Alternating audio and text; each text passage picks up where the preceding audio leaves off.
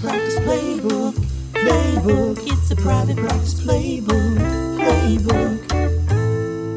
All right, welcome. So I wanted to just get a message out to you guys. It is that time of year, right? So I want to talk about cash flow, and so uh, I felt like this message might be great for everyone to hear. So as we sit here, I'm recording this in early December. So this is a, a, critical time of the year, and what I wanted to do is I just wanted to give you a reminder about something that um, I have noticed people be very unintentional about, and that is that as you approach the end of the year, it is tax time, and you have to be strategic in how you approach tax.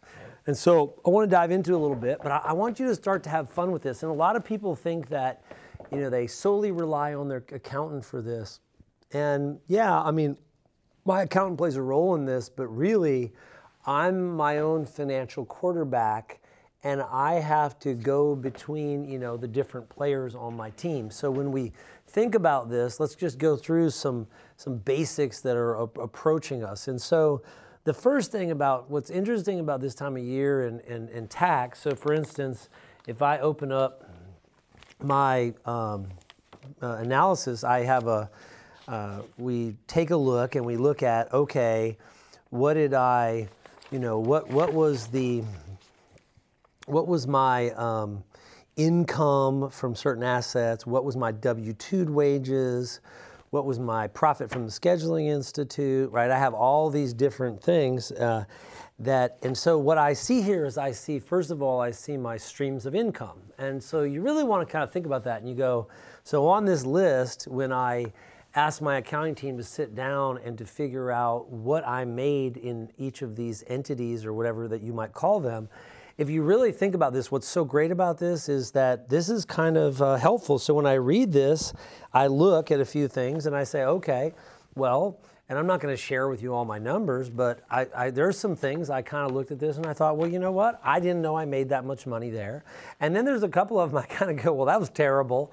So there's a couple I go, well, I didn't do particularly well there, but this is a great time of year to kind of look at what the harvest was, right? Look at what did you put, you know, I mean, if you put a lot of effort into something, you want to know whether it was profitable or not. And there are times and there are seasons in every business, and there are seasons when I don't I may choose to take a year not to make a lot of profit, but I'm doing that, I'm investing to make the profit later. And I have to kind of be in check with that. And one of the first things that I notice about people who don't do this is that they'll say, well, oh, my income didn't go up, but they'll forget that they may have re- reduced a lot of debt that year. They may have invested a lot in the growth of, you know, so if you have a business that can make twice as much money as it could have in the beginning of the year and you didn't make a lot of money this year, that was what you did by design, and all that's good. Now, a lot of times people don't understand, you know, when you have a certain person look at your situation, they don't understand that's what you're doing. And that's why you, as the quarterback, needs to understand that. You know, some of you may have been, you know, if you've got a business that just you don't invest in, and the profit just keeps going down and down and down in, you know what? You need to invest in it. In other words, you actually need to go more in the hole to get capacity to generate more money. But so the first thing that I mean that should happen around this time, and you don't wait until April to figure out what you made. You do it now. So as I look at this, I can kind of reflect and go, okay, well, you know, that's a stream of income I've spent a lot of time, a lot of energy investing in. And I think that's great. Um, there's other ones, like I said, that I don't like as much. Um, um, anyways, so that's really helpful, right? I mean, I can kind of get a little sidetracked by this, but you, you get the point, right? So I'm taking inventory. And then what I have here is I have an estimate of what I owe the IRS. And then my job is to say, okay, let's come up with some strategies. So, and my accountant's job is to sort of say, based on the information you've given me, here's what we think you're gonna have to pay in taxes. So, harvest time, right? Do all this work, what happened, and then you start strategizing for next year. So, it's interesting that tax sometimes, it's funny, it's like a forced accountability, which then tells you, okay, I'm gonna make adjustments. So if I look at this sheet, what it can help me do is to say, you know what, I'm to shift some energy here.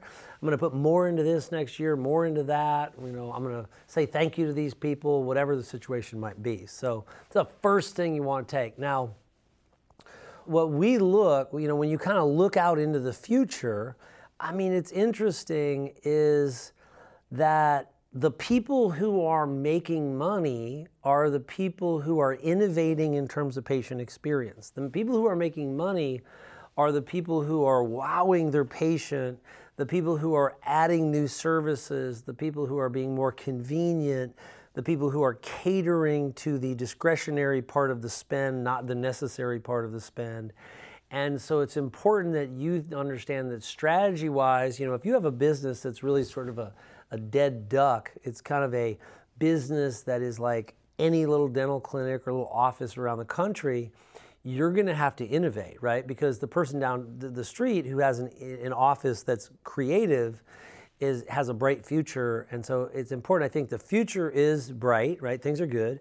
People have discretionary money, financing is available, and there is no reason for any of you not to invest in growing your business. And I mean, I think that's very important. As a matter of fact, and if you if you don't invest in it and you just want to exit it, someone else is going to buy it and invest in it and make a lot of money.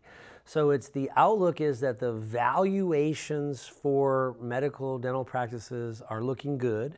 And so what you want to do is you want to be investing in that value as far as your own personal nest egg is concerned and that's pretty positive a basic reminder that as a doctor, you have three primary vehicles to develop assets. And so when we teach this, we say, okay, uh, cash and investments, which is money, retirement, and whatnot.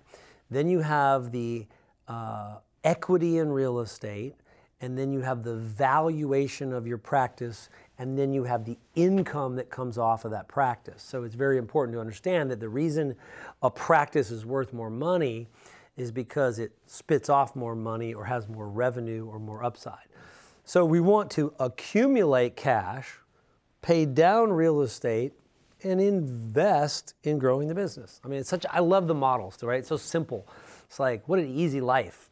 But what's interesting about tax time is that that the only thing that's reflected at tax time is what you made in the business. It doesn't tell you. So what this doesn't tell me is okay, how much did I put in cash and investments?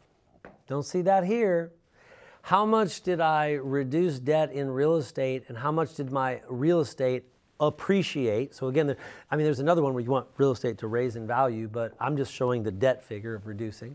So this does not show how much my real estate went up this year.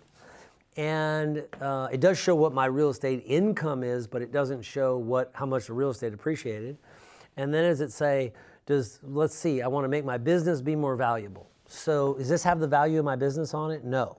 So what's important about this is so many people misdiagnose tax time as the most important thing in their life when really there are many, many other more important pieces of data that don't get reflected in their tax return, which is why they never bother to figure out what they are. So if you want to know the value of your practice, you have to get it appraised. Most people, the only time they get something appraised is when they sell it, uh, instead of having it appraised along the way. Most people aren't even tracking the amount of debt they're paying off in their real estate and understanding that it'll eventually. See, if I have rental income, so here I have uh, JMG residential and commercial real estate company, and there's an income number. And the lower the debt number is, the more that's real income, okay?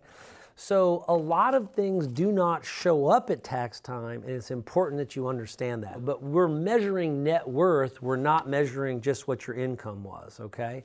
So for all of you, I want you not to overreact to your income. I want you to keep concentrating on your net worth. That's the most important thing to tell you about that. But tax time kind of brings all this up, right? And so it's really funny, you know, I was thinking about this. If you're an accountant, do you know a lot of times you don't even know the net worth of your client? So I could show somebody my tax return, but they don't know my net worth. So my, my accountant does not know my net worth. Think about that. So in other words, yeah, he does my tax return, it's transactional, but he doesn't know what my net worth is. And so he's got to be kind of careful, you know. So I'm, I'm a little reluctant to take, I don't take money making advice from my accountant, I take tax reduction advice. like, give me an idea how to reduce taxes. Don't tell me what you think I should do to make money because that's not where you, I, what I pay you for. Okay, so look, um, you know, you got to be looking at where your income range is because your income range dictates the amount of tax you pay. So if we look at an average earner at 192 versus, for instance, uh, uh, one of our, a top level member with us or mid level member, if they're making $800,000, so you know when you take $800,000 and let's say you divide that times a 39% tax bracket. Okay, we're talking about, you know, you got a couple hundred thousand dollars in taxes. So as the amount of your taxes go up, the amount of your taxes go up, your knowledge and expertise about how to offset taxes goes up commensurately. So what I when I made $100,000 a year, I didn't really understand that much about taxes because it was all taken out when you begin to make more money, you realize that there are a lot of strategies available to you. You know, you go back to the election of Obama and um, what was his name? See, I forgot his name, right? Um, it'll come to me in a minute. Uh, and I know you guys are going to go, Jay, I can't believe you forgot his name, right? But he was the, the rich guy. Now, so now I'm not going to remember this, right? I actually went to his thing. And so he, it was so funny because when, when you looked at their tax returns, Obama paid a higher percentage of tax. And so they run this in the newspaper, and then people actually criticize the person for paying the lower percentage. And if you think about how stupid that is, if I was going to vote for somebody, I'd vote for the guy who followed the rules and paid the lesser percentage. So please don't get like if you're watching the news and you think I'm supposed to pay a high percentage, I mean that's pretty foolish because you didn't make the rules, right? So we, we don't have to cheat, we just need to follow the rules. So what you want to do is to be as good as possible about knowing the rules and then trying to lower your percentage. And so, and just like I think, you know, you probably want someone, um, you know, it's funny, I'm not going to make a political statement, but, you know, I think the reason why Trump never reve- revealed his tax return, because I'll guarantee he had a low percentage, which is smart, but everybody would have incorrectly said, you're not paying your fair share no, you're paying what you're supposed to pay by law, right? I mean, so what I just want to encourage you look, we are never trying to evade taxes. We are never trying to cheat. That's very important. Never cheat on your taxes. But be smart and tactical and strategic and get your taxes to the lowest percentage you can within the confines of the law. And the only way to do that is not to cheat. So, in other words, if you're cheating on your taxes, here's what I've learned those are the people that don't take deductions. In other words, you're not going to take the most significant deduction you can if you're worried about getting an audit that you're going to get caught cheating. So, important that this advice is predicated with this. You should not cheat. You should be as you should literally and by the way, you should also not be afraid of the IRS. The an IRS agent who audits your tax return has a set of rules. And if you approach the tax return with the same set of rules, an audit shouldn't make any difference. If you approach the if you approach your tax return with a made up set of rules, you should be afraid of an audit. So what I learned by getting I got audited one time and I just realized I was like, "Hey, why do I care?" Right? As long as I don't cheat, then I'm going to take every stinking legal deduction I can, and I might want to invite an audit. In other words, I might want to trigger an audit because that would sort of show that I pushed the limit on the deductions, and then to realize that the person who comes in, their only authority is to follow the law. And so they don't have an, the IRS agents do not have a special authority to screw you on your audit. They basically have to read a book and interpret, and they're generally lazy, to be honest with you.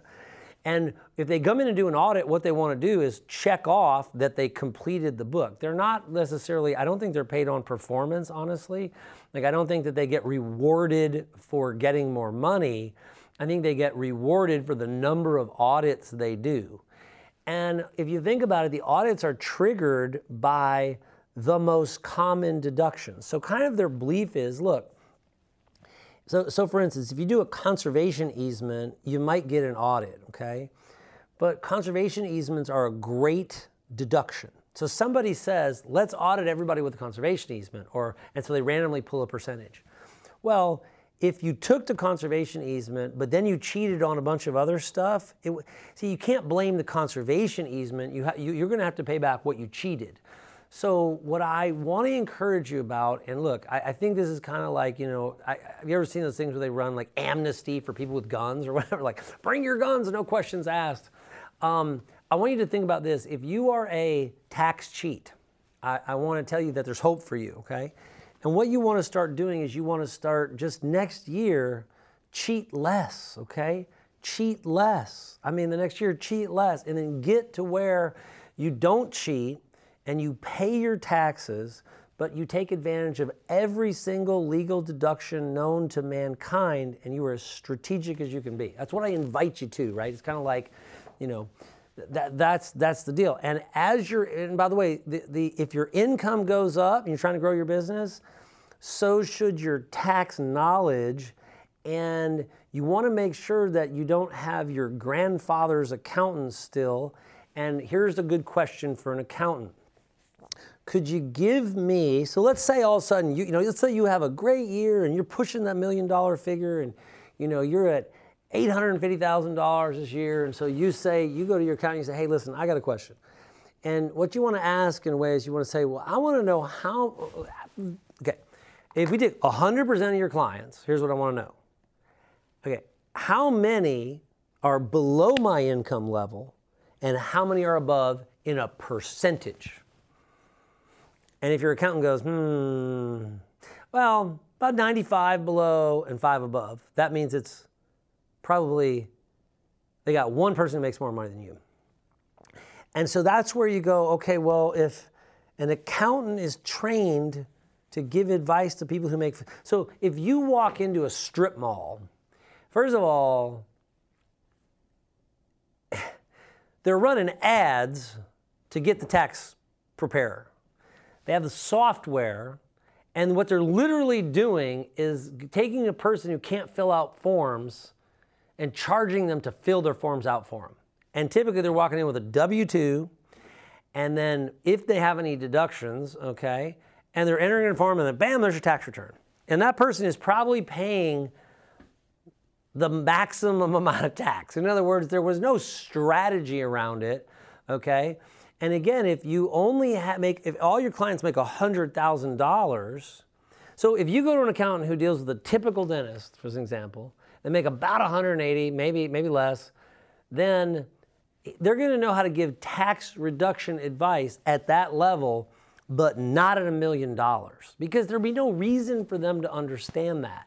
So there may be things I know that your accountant doesn't know, right? Because they have no clients who are comfortable with that strategy at all. So, anyways, just con- every year trying to encourage you on this, okay? Now, so W 2 is fairly simple and it's kind of interesting, right?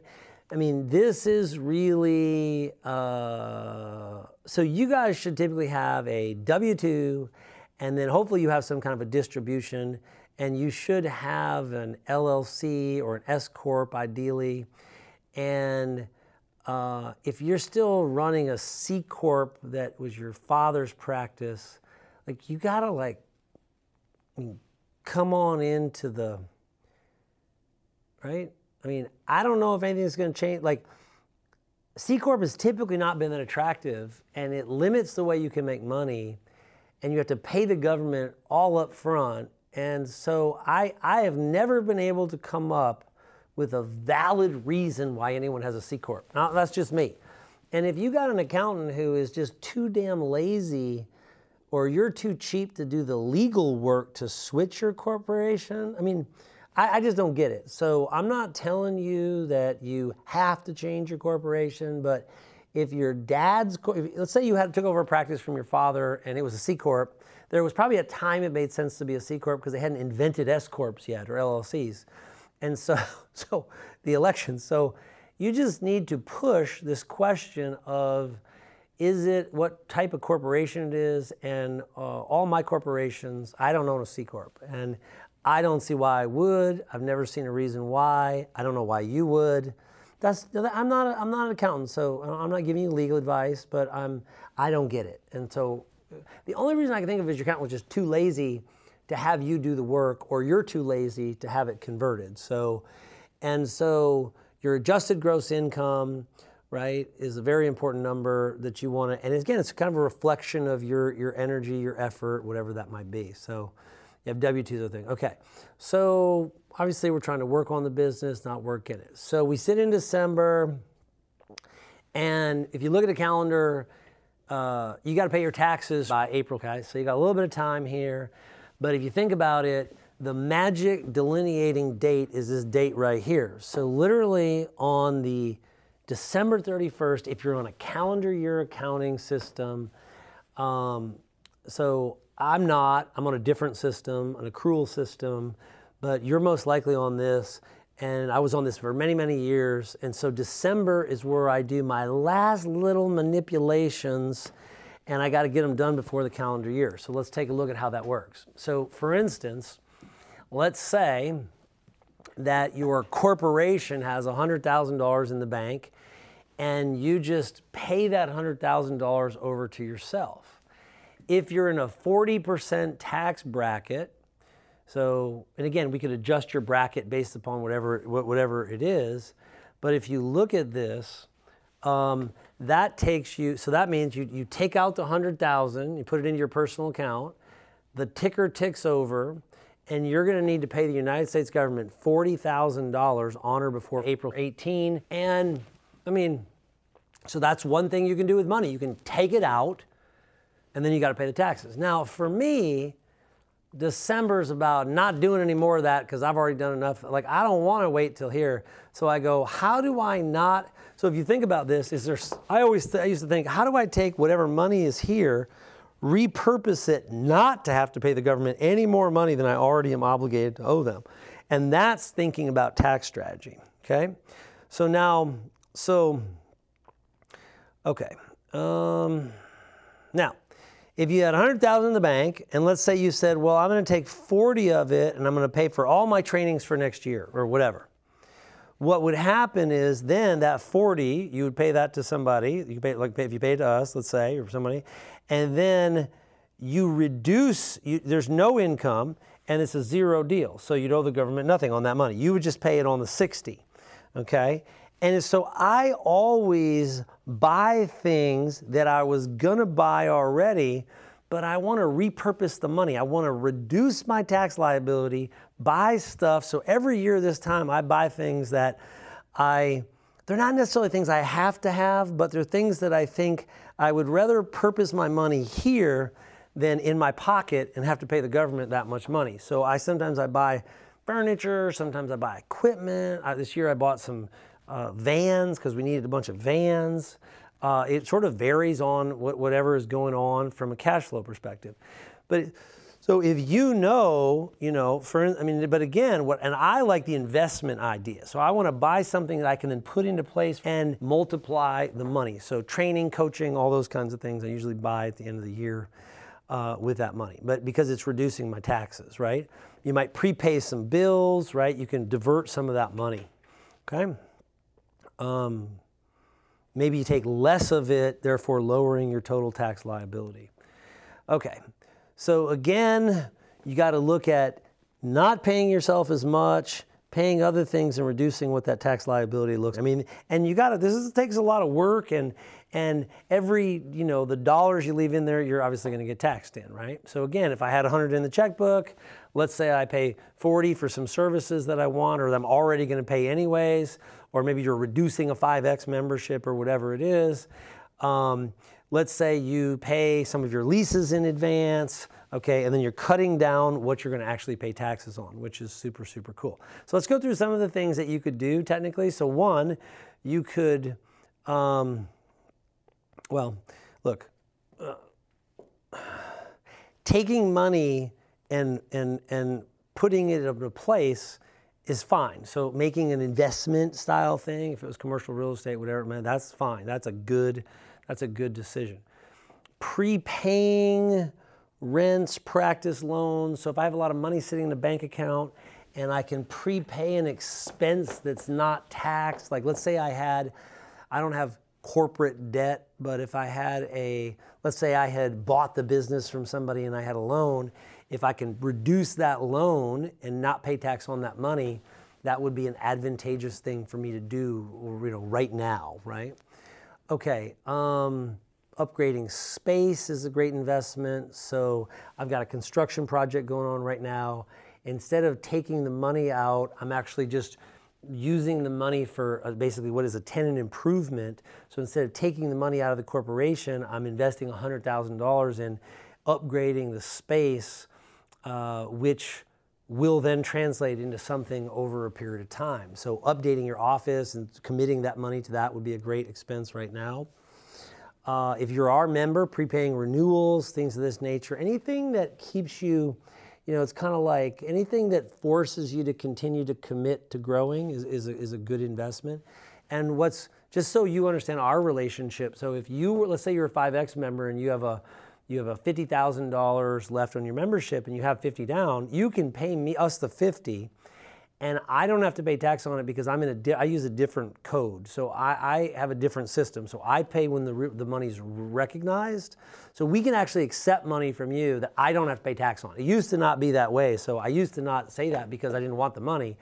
But today, if you know you're a committed client, you know you're going to do your membership, you can pay us now and you can then reduce what you're going to pay us next year, take that as income, and it doesn't affect my tax situation, right? So that's kind of good, and, it, and, for our business, it, you know, it makes sense.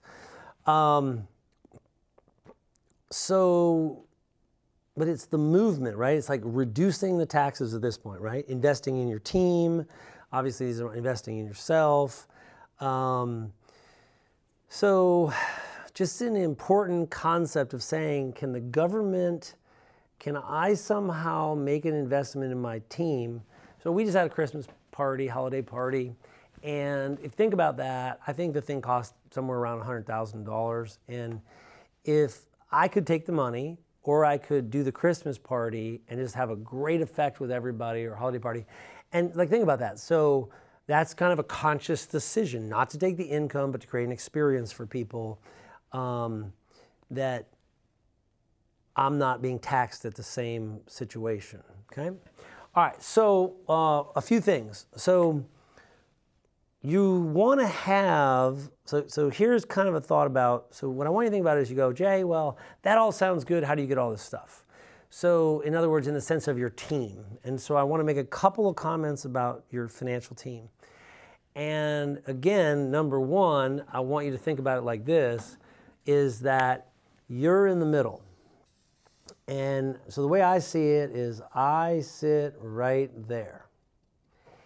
And the key thing is that what I have to be responsible for is to expand my knowledge. So, what I have to do is I have to keep seeking and seeking. So, when I invite you to an event, what you're doing is you're saying, Man, I want to be exposed to an entire new way of looking at things which over time is a huge multiple to me, right? So I'm constantly sort of expanding my knowledge base, right? So when all of a sudden, you know, all of a sudden I realized like my old accountant didn't know anything, I had to go find another accountant. I had to say, who, you know, who does this? So just a just an important process and and then what I start doing is you start putting together your team. So what you want to have is in your office or outsourced, if you really think about it, you have a bookkeeping team right? And so you have a bookkeeping team. And that team's job is to process transactions for you, pay bills, things of that nature. But they don't really necessarily, and to put things in your QuickBooks maybe. Like you guys should, like I would, I would never be sitting there doing QuickBooks myself. I would have my bookkeeper, and by the way, sometimes this can be part time, it can be outsourced, great function to have, but they keep up with all the transactions because that's not your money maker. Your money maker is not doing a checkbook, your money maker is doing work. Okay, so I my moneymaker is not in balancing a checkbook. I, will be honest with you, I have never balanced a checkbook. I am 50 years old, and I am proud to say that I have never balanced a checkbook. And I've done pretty well financially, but I've never balanced a checkbook. So because I knew that was not my talent, I needed someone else to do it. And so I don't know if that helps you or not, right? Okay, then what I have, okay, up here is I have my accountant. And what I rely on my accountant for is to keep me out of prison. No, I'm just kidding. Well, think about it because what you, I don't want to do is if I, I remember when I used to do my tax return, I, I think there was times I might have thought I kind of leaned in my favor, you know. I, I want my accountant to do my tax return because I, he's not going to cheat. I give him the data, he does it. I feel like I'm protected in a way.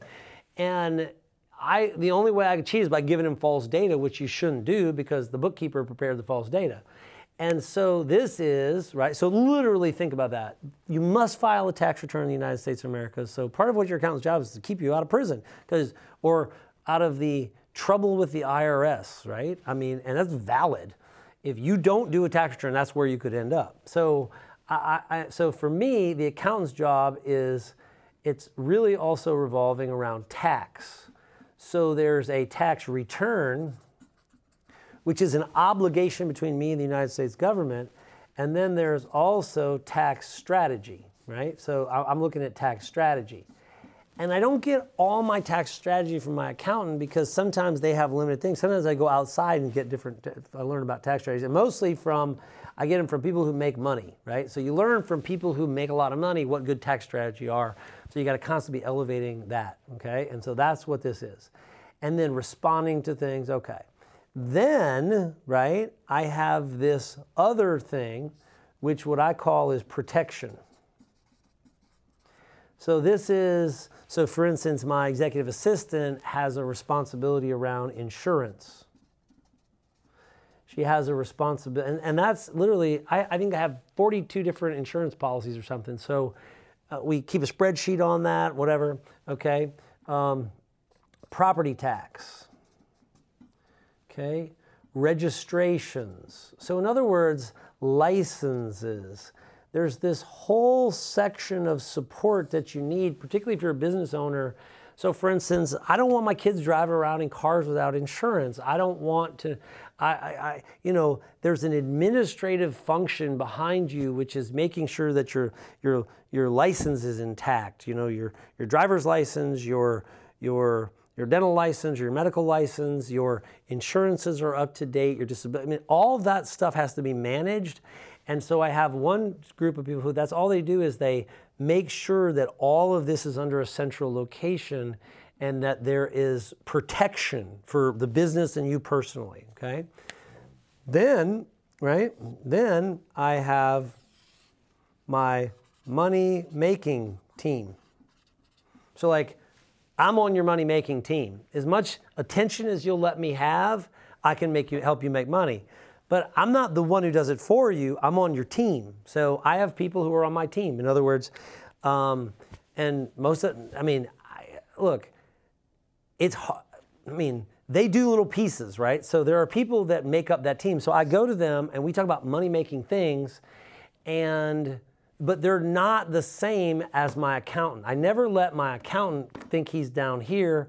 I never let the protection people think they're here, right? I never let my bookkeeper think that they're here. I have a different team of people here, okay? And, but if you think about it, that's part of my financial team, and what they do is they make your taxes go up or whatever the situation might be, okay? So what you want to think about is if you, in lieu of having a team, it's giving time to the function, okay? So again, do you have a good bookkeeping system or are you still doing bookkeeping? So I do not write checks. I do not enter them into ledgers. You should never do that stuff. You shouldn't balance checkbooks. You shouldn't do any of that stuff. You should just get everything back and you should have a check system on it, okay? You should not do your tax return under any circumstances whatsoever, and your, ta- your accountant should not give you money making advice. They shouldn't make cracks about what you did or didn't do, because that's not what you pay them to do. They should keep you out of jail by submitting your tax returns within the deadlines or your tax payments, and then they should provide you with tax strategy if that's something they're capable of doing, or they should execute the strategy of which you tell them you would like to execute. Then you have a protection team, okay? So this could be your assistant, your spouse, whoever does this. But basically, you got to say, look, if you let my insurance lap, I'm at risk. We can't do that, right? So somebody has to own that, and you don't want to be fully consumed with that. all the time. Then you have a money making team, and I don't need to talk to my money making team necessarily about this. Now, then you could have somebody who is what they call a financial advisor. And then what you should have, and by the way, everyone who I've got one of these, you know how good this thing is. And every time I ask you to come spend more time with me on this, you would be insane not to do it, which is anybody who has a 10 year plan that I've created with you or worked with you. That's all my, that's all me getting that done. That's my system, right? In other words, if you have, if you have a 10 year plan, you know that there's an enormously valuable structure over this whole thing. So, and here, this would be a person who's in charge of getting a return. But look, I, am not trying to say that you have to have every one of these as a team, but I'm trying to give you kind of an outline of where the accountant at tax time sits and what else you need. And if you just think you need an accountant, you're going to be literally entering crap into QuickBooks for yourself. You're literally never going to have an actual plan. You're going to be dysfunctional with your money making team because you're not you're not executing. You're going to have protection gaps all over the place and you're going to be a part-time bookkeeper for God's sakes and then wonder why you can't make any money and if I lay this out literally if I could just see your situation if you don't do it right, it's an income suppressant. And remember, every everyone is trying to reduce tax, everyone is trying to reduce the amount, the money they pay in tax, you, you can't suppress your income. You need to be strategic with tax. So, and if you raise income, you raise tax.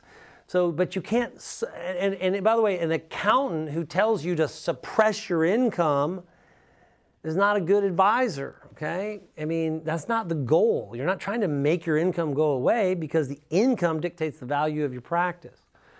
So, I, I, mean, I hope this kind of helps you, but the confusion, and, and you got to remember this, right? I wasn't born, I didn't like come out of the womb and say, Daddy, Daddy, I need to have a team of people to deal with my money, right? I am a self made person who has never gotten anything from anybody that, you know, no money per se. I, you know, it wasn't like I was a deprived child, but I wasn't, I didn't grow up in a wealthy home or any of that kind of stuff.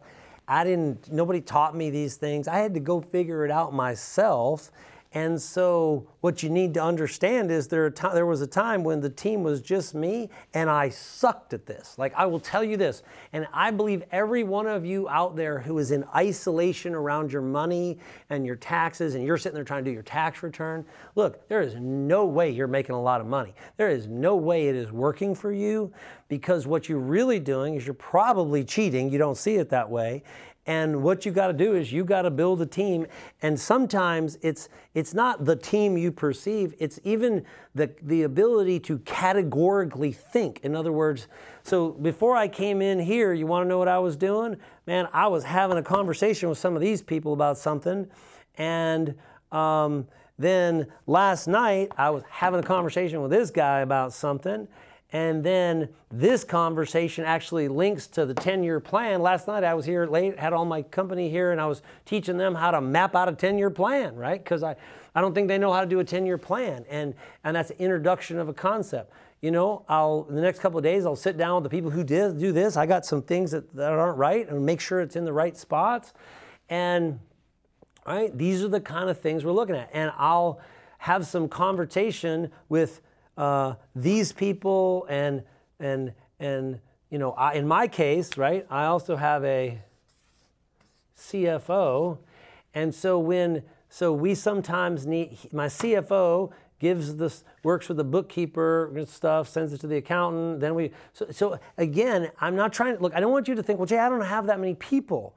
Well there, you start by kind of like thinking function wise okay? And so we're going to help you through that. And uh, look there is literally no way to lose in raising your financial education. In other words, you'll never, ever, ever not make money being smarter about this. You'll never not make money by dividing some of these functions up. And what I find is most low earners have no team and they don't even have categorical thinking, so they can't switch it up. I mean, you know, we also have, okay, here's our daily transfer system. So, any of you that know that are doing the daily transfer system, right, that's a foundational piece that ties into all this. So, whoa, love this stuff. So, here's what I want to tell you if you are making progress, continue to do the work, continue to amp in, continue to let me educate you, right? It compounds. Those of you that are kind of going, wow, that seems really complex, let's just, let's get this laid out, right? And by the way, the other thing you got to remember about this is you got personal and business. These are two totally separate entities with totally separate actions going on. So let's jump to the personal side for a second. Charitable contributions. The current tax law, which they may change, says that you can deduct 50% of your AGI. So I literally probably this year will be at the 50% number. I've given away a lot of money. So I want to have a, a huge charitable tax deduction. But today, if you had an AGI of a million dollars, you literally can deduct 500,000. And I mean, that's crazy. So you can reduce it by your charitable contribution. So the, the, the, the best way to reduce your taxes up to 50% is through charitable donations. So if you, let's say you have some money, it's already been paid tax on, and you, if you do your giving for, oh, by the way, pay your property taxes this year. Pay your personal property taxes this year. So if, like, for instance, I just got all my property tax bills, they're due in January, I'm paying them in December. So pay your property taxes this year, okay? That's another one that you can do. Make your charitable contributions, even if you want to prepay them, you would be smart to prepay. There's some talk that they might knock down the, the charitable deduction. Okay? Anyways, listen, have a fantastic day. Have some fun with this. I know you got something that you can take out of this, you know, mentally. And uh, congratulations on a great year. Congratulations if you had a bad year, but you invested a lot in making next year better. And just keep fighting the good fight. So we'll see you soon. Take care. Ready to reduce your taxable income? Whether you choose to pay your January rent early, prepay your property taxes, or invest in training your team, know that Scheduling Institute has a multitude of resources, trainings, and events you can invest in today, which will not only reduce your tax liability come April 18th, but are also guaranteed to increase your practice growth in 2023.